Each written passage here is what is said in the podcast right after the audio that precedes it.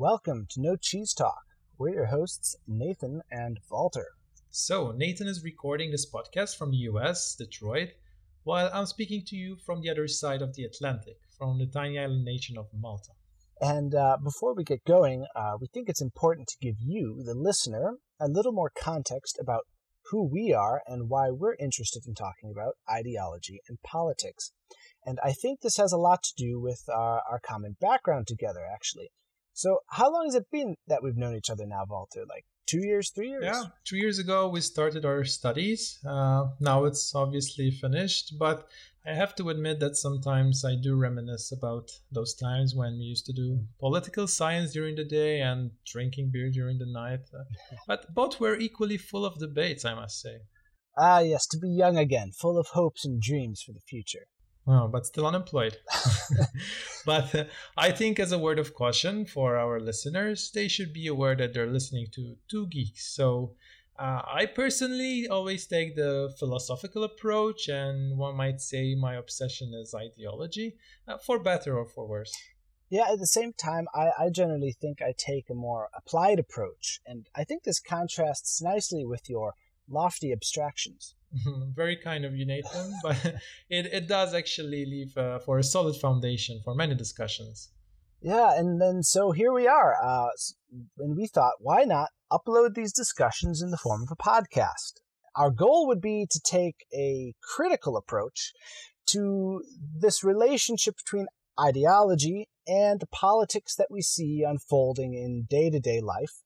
And ultimately, we'd like to cut through some of the proverbial cheese of ideology and show better what's actually going on underneath. You know, one of the big problems with making this podcast is actually having to listen to your own voice. So, how does that make you feel, Nathan?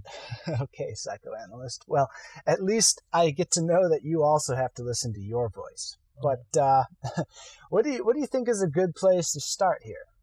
Well, one story that has popped up is this whole Sofagate controversy. Hmm. And what's your take on this particular situation?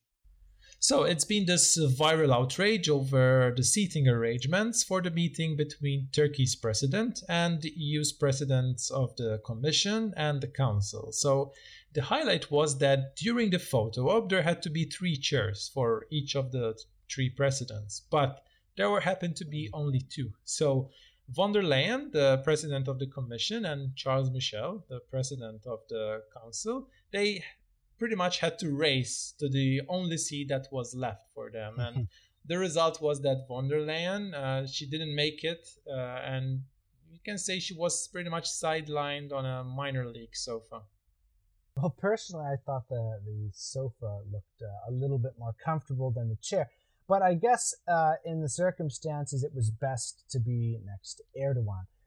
Uh, so naturally, van der Leyen felt like she drew the short straw here, like you say, but um, I, I, mean, maybe even betrayed. I mean, that's that's how it came out later.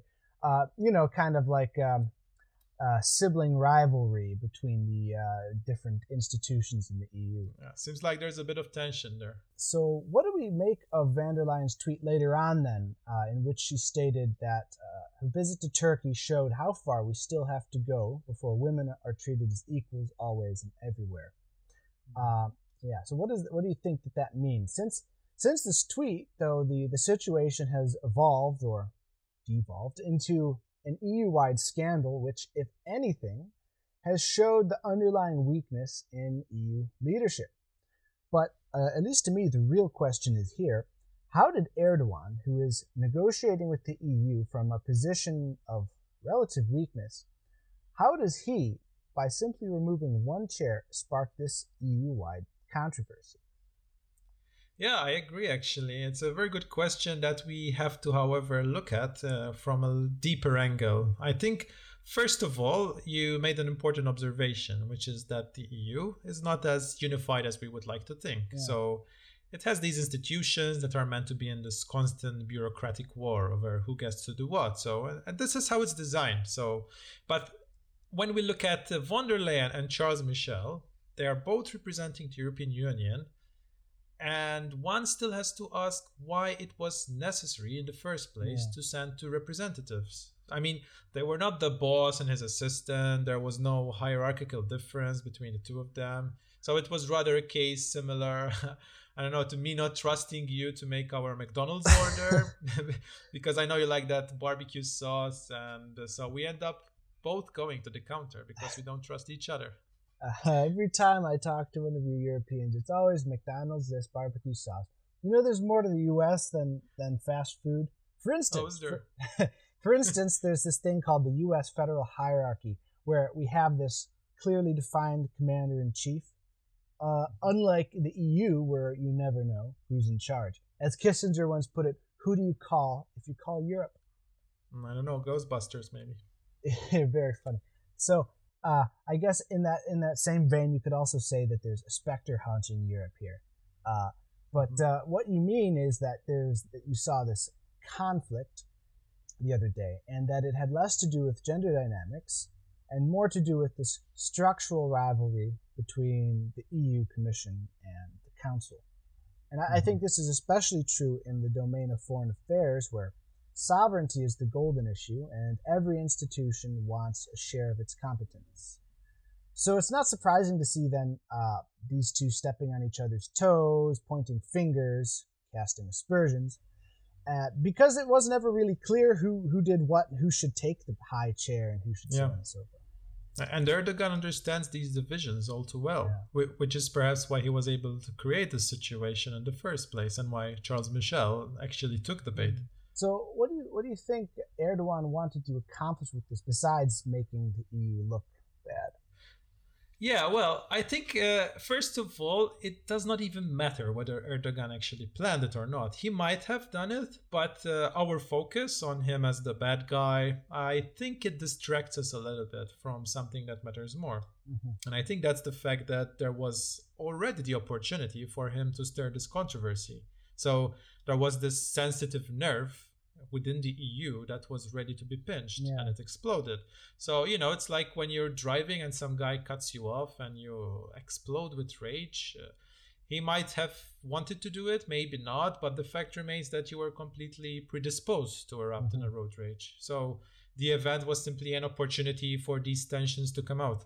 So I guess that means that uh, it's best to say that this was symptomatic of, uh, of chronic internal yeah. EU mm-hmm. problems. Mm-hmm. Yeah, exactly.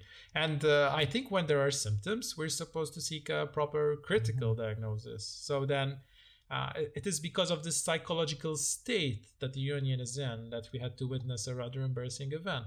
Yeah, yeah. I think you'd think in normal ter- in normal times the EU would be able to, to dictate term, the terms of engagement. Uh, I mean, considering the EU's huge relative advantage to Turkey, now, I would say normally it could do this, but uh, it's a special case with Turkey, and the EU is in a bit of an awkward position here. Uh, now, in a strategic sense, the EU is the dominant power, like I said. Uh, in, but tactically, uh, the EU isn't willing to, to get in a petty conflict with Erdogan and start a conflict with Turkey when it doesn't have to. So you mean the EU has some dependencies on Turkey? Yeah, yeah, I, you could definitely say that. And I think one good example we can look at here is probably the EU-Turkey migration deal, uh, mm-hmm. where in which basically the EU pays Turkey three billion, or paid Turkey three billion euros in exchange. Turkey would deal with incoming refugees and prevent them from crossing into the EU.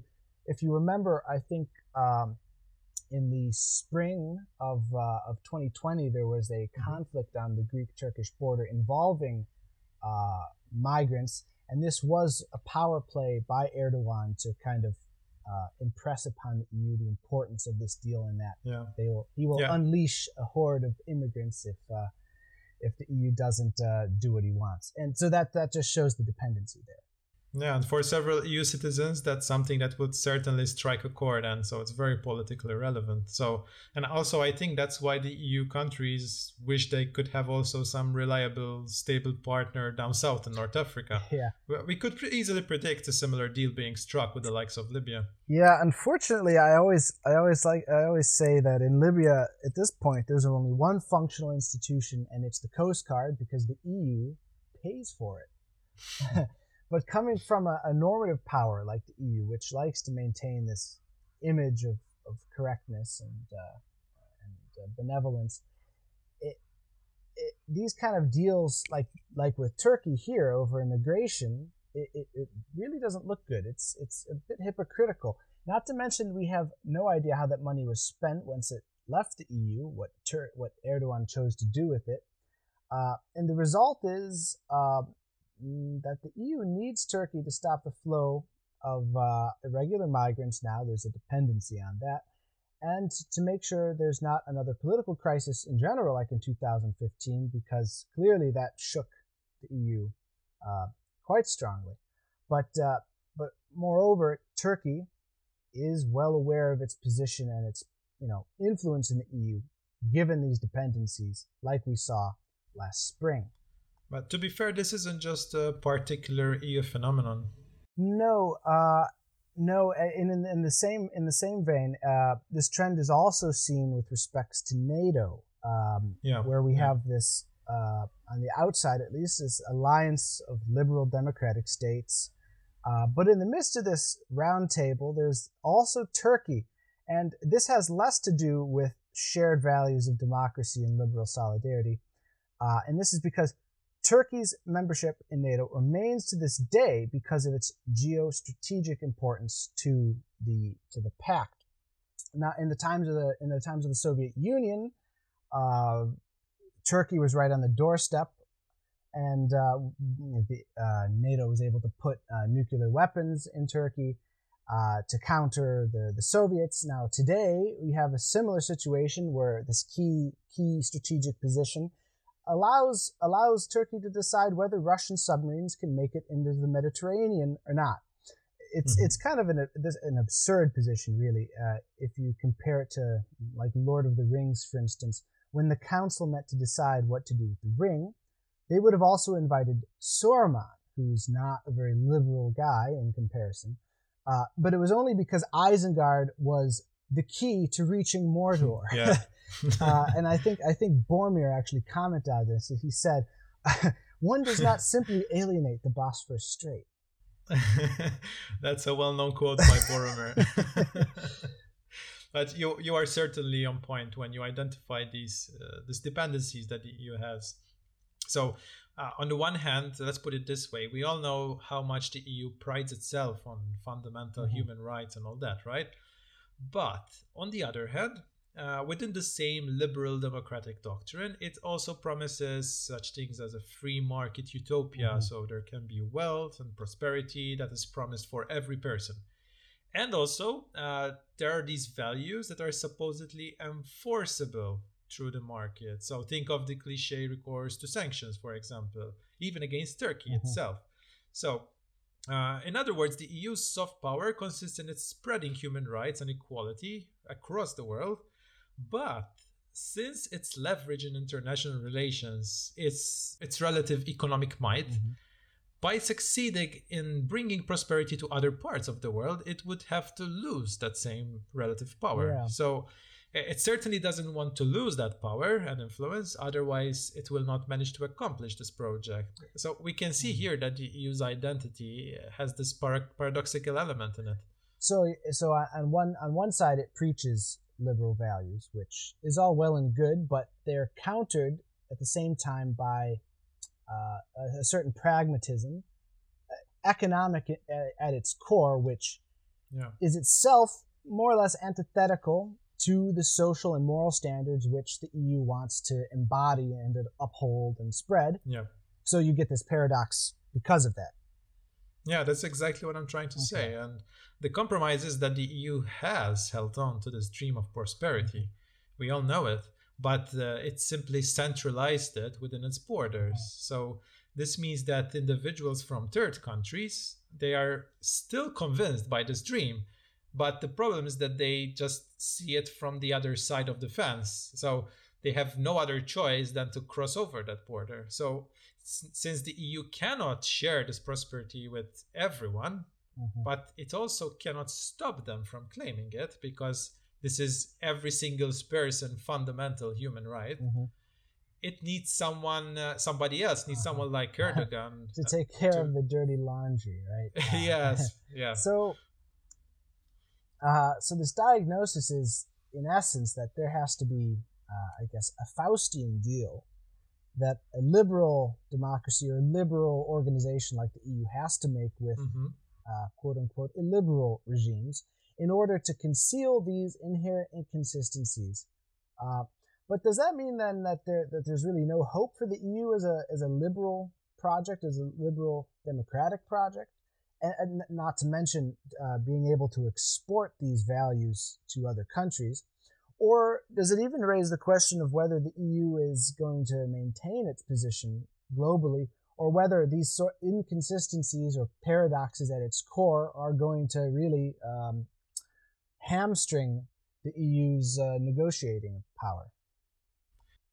Very well put. And there are certainly critical difficulties, and they place uh, moral and I think also an existential burden on the EU's project. Mm-hmm. Uh, and the reason why it's important to reflect at the EU, uh, specifically in this political debacle, is that not only its values, but also its function is based on liberal doctrine. So we have the free market, individual freedoms. We are always talking about the notion of freedom, right? And this is also what unites the EU members. And obviously, this is the identity that it holds when it tries to deal with its neighbors. So mm-hmm. it tries to present itself as a united union. And the identity of this union is uh, primarily and principally the fact that we are united around these freedoms that we're declaring. So, just to clarify here, we're referring to the EU as, a, as an institutional framework based on these liberal ideals, like the free market, like you said. Uh, and then in the international community, the EU leverages this economic and political influence when it negotiates what you would might call a soft power approach mm-hmm. to diplomacy, right? Yeah, and this is where it actually gets tricky for such an entity, uh, also for its individual member states. And this is because it has to, as we said earlier, it has to stick to these ideals which are necessary for diplomacy. And uh, if that is where its influence comes from, then it cannot undermine yeah. its values. It cannot look bad because uh, its actions are seen by the rest of the world. So it has to cooperate, but also it has to uphold these ideals. As you said, this is a perfect Faustian deal. So this actually reminds me of something the political philosopher uh, John Rawls talked about in the 1990s. So he presented or he tried to provide us a groundwork for a foreign policy that uh, liberal states or peoples should uh-huh. apply. So uh, if I can go a little bit into this, uh, Rawls envisioned a realistic utopia, right? Where uh, liberal and non-liberal states, so let's think of the EU and Turkey, uh, they can coexist. So the reason why this is possible, according to him at least, is because he considers that both practice some form of justice. So when they meet, they have some form of groundwork that they can still agree on. And this is uh, primarily the fact that they have laws, they have hierarchies, and they can communicate on those grounds. So this is the important point now that Rawls builds a vision by which there can be mutual toleration between these two states. So they can coexist because they tolerate each other. Mm-hmm. At the same time, though, Rawls sees the liberal side as having uh, higher moral ground still. So it's because of these freedoms that we mentioned. And because of this higher legitimacy, it can pursue the goal of transmitting these liberal values mm-hmm. to the mm-hmm. non liberal state. So the goal is that by cooperating, they will see how better we are, at least in terms of values. And uh, it's kind of like, hey, look at us! Look how much better we have it here. Why don't you look at do it like do it like us? Just try it out. well, uh, look at what we see here between the EU and Turkey. Then, in light of this, now clearly, uh, the EU presents itself as the liberal in this relationship. And maybe, like you say, in ideal terms, it would like for Turkey to be liberal as well, because it's the it's the ultimate form, the, the end of evolution, of political evolution. Mm-hmm. But in practice, we see actually the opposite. Like I said, there's this Faustian deal where the EU admits, implicitly admits, that it needs Turkey to play in a liberal role. So it needs Turkey to stay on a lower moral level, which is really unusual, but it, it, it, it's what's what's it's what we see. Uh, and I think, uh, and even on a more fundamental level, this kind of liberal regime like the EU needs someone who can take the blame or someone they can look down on to compare themselves and to say that we are actually liberal. Otherwise, you lose perspective on what actually is being progressive mm-hmm. or not. But at the same time, Turkey uh, becomes a big player in EU politics. So there's a trade-off. In some ways, each side benefits. It's not. It's not just the EU benefiting in, in, uh, ideologically, I guess. Uh, so Turkey to the EU is this useful, if not necessary, pain in the ass. And then to Turkey, the EU is this um, dependent benefactor, mm, cash cow, however you want to put it. They, they, they get a lot of benefits. Yeah, and uh, that is the paradox, in fact. So the EU is definitely playing the role of this liberal normative mm-hmm. power, just like Rawls thought that a respectable society should do, right? except for the part where you delegate your dirty deeds. So there is a, an equilibrium that is established that Rawls didn't count on in this case. It seems like the EU is quite happy uh, to have this inconvenience. So I think there is a fundamentally problematic starting point now for the self image of, well, both EU and uh, from the practical uh, side, also the liberal society that Rawls envisioned. So if we have a look at uh, this society that Rawls presents to us, there is this implicit assumption that the liberal force is always at an advantage, if not, uh, I guess we can say, uh, predestined to triumph. So in this position, I cannot help but notice the attitude of liberalism being, uh, you know, the the the typical end of uh-huh. history, uh-huh. which is uh, very a very typical liberal attitude. So so you're saying that uh, that then maybe the EU is taking its idea of destiny a little too seriously in its negotiations. Yeah, it takes a linear approach where we are, as liberals, the last stage of social and cultural, ideological evolution, and the other author- authoritarian regimes, they are still one stage behind us and simply have to be like us by getting exposed to us. You know, if only they could see the light. But this position does not consider the power of contingency in historical development. So there are many things that could go in one way or another to the point that we might not even recognize the, the old system. Also, secondly, I have to add that I cannot help but notice that Rawls envisions liberals to wield more power and influence, mm, perhaps due to being uh, mm. the old empires of the West. Perhaps it's a case of Western exceptionalism, I don't know, but uh, as a normative power that cannot admit its dependencies on its moral adversaries, it has to focus on its image nonetheless. So there can be no wrinkles that have to be shown here. So these dependencies have to, we have to all pretend that they do not exist. And when one approaches foreign policy from this self centered position, I think they're bound to have this the ego diminished by events that could not have been predicted, as I said, and this is typically neglected by this linear approach. So, what do you mean by by ego uh, in this sense? Yeah, I mean, uh, in the psychoanalytic sense, uh, there's this image that one identifies with. There's this ideal ego that uh, one would like to see when they look into the mirror. Uh-huh. And uh, so, in this sofa gate, for example, we had this one missing chair and this tiny event that we're talking about uh, brought to the surface the fragility of the EU. So this was a contingency that mm-hmm. shocked the EU's ego. And it is why, at least in my view, uh, it does a bit of a disservice to analyze such a fragile moment for the Union from the limited narrative of, uh, you know, this uh, dictator who represents patriarchy and we are against patriarchy. And uh, I think such an approach given that the EU's own liberal doctrine has undercover structurally structural dependencies on illiberal states, uh, it fails to see the symptom that we're talking about here. Yeah, yeah. But, uh, but at the same time, I think it makes a lot of sense why van der Leyen would come out with this particular spin on the situation. First off, like you said, dealing openly with Erdogan's regime looks bad uh, because there's this necessity to direct the illiberal towards the liberal light.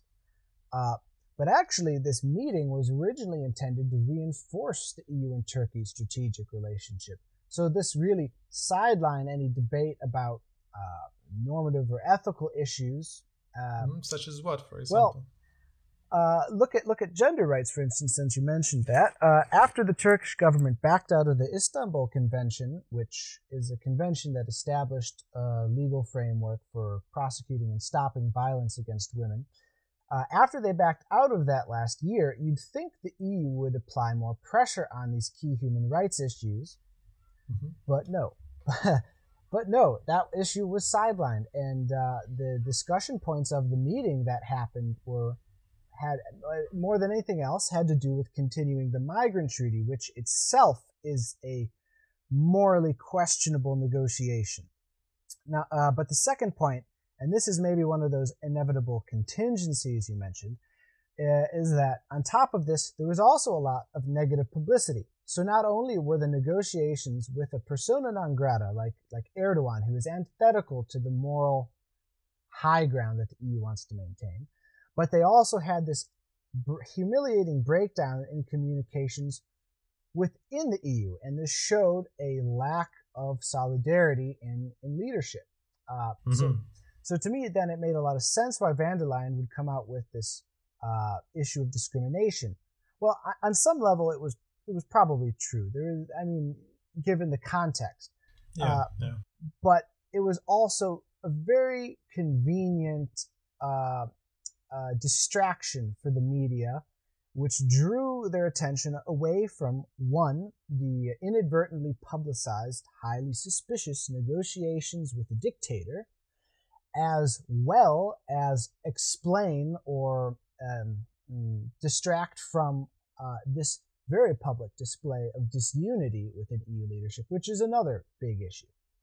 Yeah, yeah, I see. Uh-huh. So, uh, and I guess here it's also important to add that there was actually hardly any media coverage of what the what they actually talked about at the meeting, uh, what the main objectives were, uh, and what the outcome was. Because uh, we, we, what isn't mentioned is that the meeting actually continued even with the whole sofa chair issue discrepancy, but uh, but the, the the misdirection in the media was, I guess, then a complete success because all the talk was about sofas so it, it, it functioned very well. I think this can be applied to not just an isolated case such as this one, but uh, uh from the ideological point of view on the entire neoliberal approach. Hmm. So, uh, in the West, uh, we engage in these lofty ideals that many times simply cannot be realized. For example, we have these rituals based on uh, these uh, things such as freedom, individual rights, uh, I don't know, uh, cruelty free cookies that you can buy. And they are enough of a spectacle that, that we don't even have to think about uh, what might be further behind these uh-huh. curtains. So I guess the question is in, in, in this context, are, are Europeans in the West really dissatisfied uh, with the, the human rights violations being carried out in their close neighbors? I mean, um, or, or, or, or are they willing to, to, to, to stay blind to these issues to keep on living their living in denial of the of the cost of their standard of living and their moral high ground? So, and, and if if they are not if they are um, uh, dissatisfied actually with with this. If they if they do reject uh, these negotiations then why wasn't this meeting with Erdogan used as an opportunity to engage with these relevant topics on on rights and moral issues? And eh, because in reality it was just again another pragmatic discussion so it, it shows that there that there is some willingness for, for, for Europe to be blind to the costs of its position. Yeah, yeah, I, I agree. And so far, the big question has received a very pragmatic answer. And one can expect this, right? So the answer is that when push comes to shove, and uh, these promises that we always believe in have to confront their limits, maybe even contradictions. Mm-hmm. So, in order for the dream to live on, uh, the dirty deeds have remained, for the most part at least, under the rug. Yeah. So, the challenge of liberalism, and by extension, the EU as it stands, it is that they they are caught in this paradox. So they rely on a very noble image, but to maintain this image, their alter ego has to absorb the blame, K- kind of like a Dorian Gray's picture. so so what we engage in is just this fanfare celebrating these values that we compromise uh, on a daily basis. Yeah, well, uh, I guess uh, I can't complain too much in that case because I also compromise on my values on a day to day. Like what? well, talking about cruelty free cookies, I do sometimes eat Nestle products, for instance. Well, at least you don't publish it on your newsfeed each time you buy this fair, fair trade cacao. Yeah, well, at least I, I don't post anything on, on social media, and it saves me from taking sides. I, uh-huh. I try to be an enlightened centrist as much as I can. yeah, that's the ideal citizen we're talking about, isn't it? well, depoliticized and, uh, well, vocal only about the things that everyone has already agreed on. Hey, man, I, I just do what it takes to, to get by without being thrown under the bus every day. Oh, no, we certainly need you for a future podcast. so, this has been Nathan and Walter bringing you No Cheese Talk. We hope you enjoyed listening to our discussion and stay tuned for more. And I felt alone as a woman and as a European. Because it is not about seating arrangements or protocol. This goes to the core of who we are. This goes to the values our union stands for.